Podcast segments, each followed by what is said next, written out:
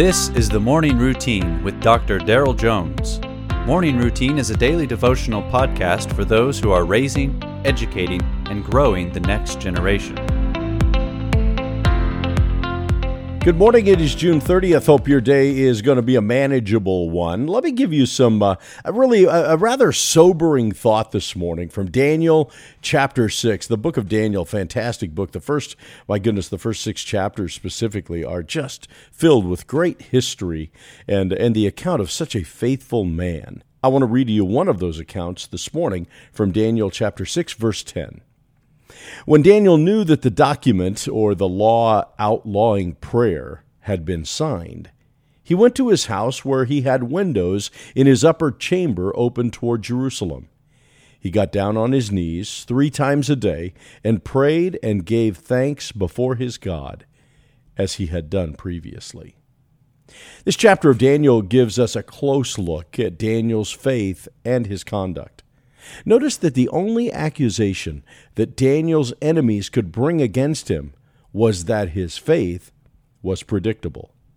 When they had convinced the king into signing a law that outlaws prayer, Daniel knows of only one real solution. Verse 10 tells us Daniel prayed, as he had always done, three times a day. In fact, it says he gave thanks but that's another topic for another time. The point for today is that Daniel was willing to render unto Caesar the things that were Caesar's, but he was not willing to render unto Caesar the things that were God's.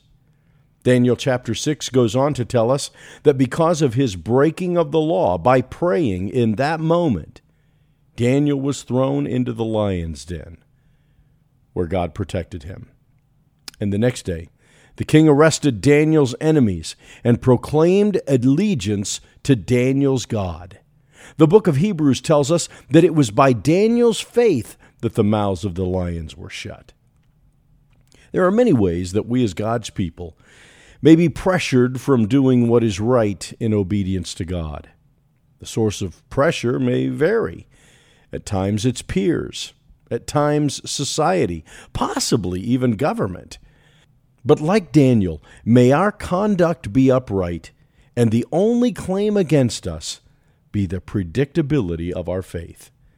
And as we live our faith, may God be glorified. Lord bless you today. I hope you have a great one. Hope you'll join us again tomorrow for the morning routine. Listen, all is well. Christ is still on the throne.